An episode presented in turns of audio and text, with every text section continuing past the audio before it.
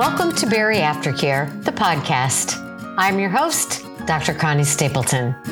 This is episode 47 How to Effectively Burn Fat Through Exercise by Julia Karlstad. Exercise physiologist and friend of mine, Julia Karlstad, has written two books about exercise specifically for bariatric patients. The titles of her books are Prescription Fitness for Weight Loss and Bariatric Fitness for Your New Life. The links to her books are included in the show notes. In her first of the monthly videos for Bari Aftercare, Julia talks about how to exercise to burn more fat after you have bariatric surgery. Julia refers to exercise as the fountain of youth and shares great information specific to bariatric patients. After surgery, you want to maintain your muscle tone and lose fat. You accomplish this by using both moderate cardio exercises like walking, swimming, or the elliptical machine and strength training. You also want to improve your range of motion using mobility exercises. Listen in and learn how to lose fat pounds.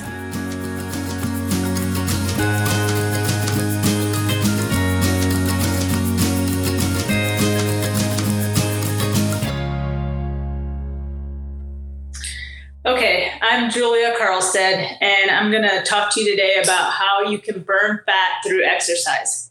I think a lot of people start exercising, especially if your main objective is weight loss, um, with the intent to lose weight. But the fact of the matter is, exercise alone will not be what's going to guarantee your weight loss the fastest, or, sh- or I should say, initially. You're not going to lose the weight initially through exercise. However, you will absolutely keep the weight off long term if you're exercising.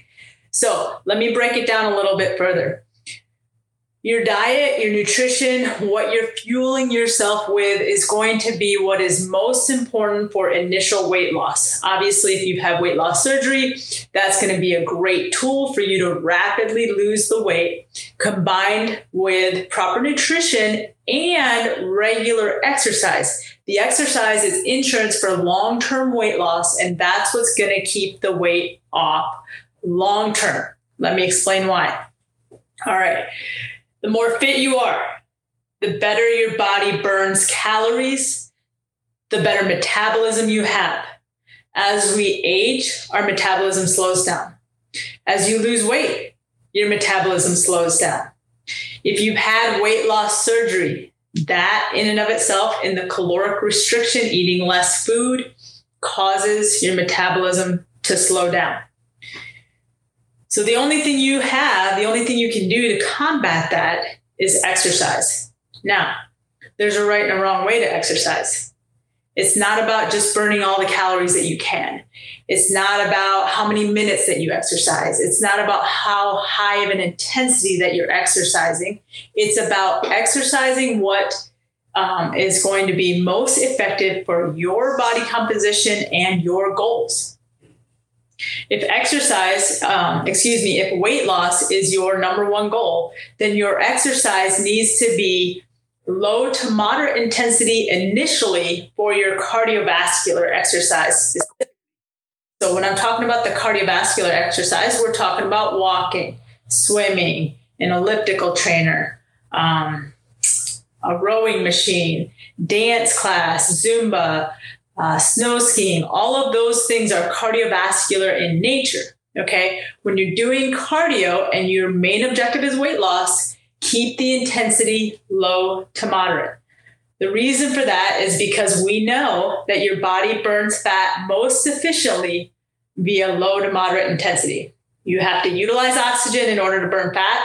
If you're at too high of an intensity, you're not utilizing as much oxygen and thus tapping into more and more carbohydrate for fuel, which is not necessarily going to be most effective for long-term weight loss. Okay. If you think about the diet that you're that you're eating, primarily when you're trying to lose weight, you're eating less carbohydrates in general. Okay. Uh, a higher protein diet in an effort to get your body to tap into fat stores. All right. And then we can complement that through our exercise and it being a low to moderate intensity so that again, you're tapping into fat stores, not trying to burn all these carbohydrates that you're not fueling yourself with. And thus you become depleted and potentially actually start breaking down muscle tissue, which is going to be counterproductive to your long term weight loss goals. Okay. So that's cardiovascular exercise and what to do or how to do cardio for fat loss. Now, the other thing that you need to be doing is strength training. Strength training is going to help maintain or even increase some of your lean muscle mass through the weight loss phase. Why that is important is because if you have more lean muscle mass, you're going to have a higher metabolism, a higher metabolic rate. Again, the only thing that is going to combat an increase in your metabolism is exercise because you're defying uh, the odds on every other level. Aging is decreasing metabolism. Weight loss is decreasing metabolism. The weight loss surgery is decreasing metabolism. All of those things, okay? Exercise is our fountain of youth and insurance for long term weight loss because that's how we're going to increase your metabolism again. All right? So that is why strength training is so important so that you can maintain and or increase some of that lean muscle mass through the weight loss phase. Oftentimes when we're starting to lose weight, especially if we're rapidly losing weight, our body can actually tap into some of the muscle tissue and break down muscle, which equates to weight loss, but that's not healthy weight loss. We don't want to lose the muscle. We want to hang on to the lean, ma- lean mass or lean muscle mass and target the fat calories or the fat pounds. And we do that through exercise and exercising in a way that's going to facilitate weight loss. Low to moderate intensity cardio to begin with. We won't stay there forever. We gradually progress, and working with a qualified fitness professional can, can guide you down that right path of when to increase your uh, intensity.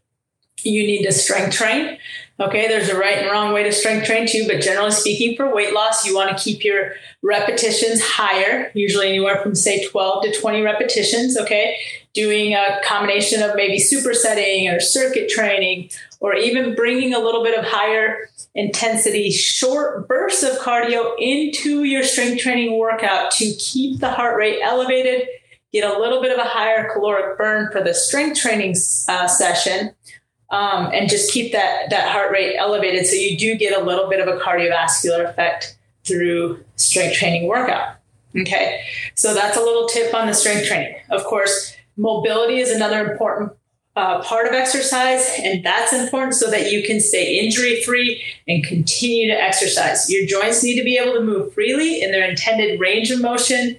Um, when you're not able to move that joint through its full range of mo- motion or you feel pain in joints with certain ranges of motion, that can be due to a muscle imbalance. And there's a lot of different mobility exercises that we can do to alleviate those issues.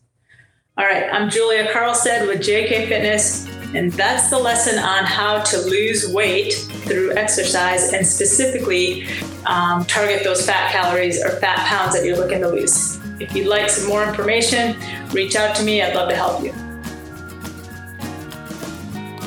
Thanks so much for listening to today's episode of Bari Aftercare, the podcast. The information shared on this podcast is considered psychoeducation and does not constitute therapy or a therapeutic relationship.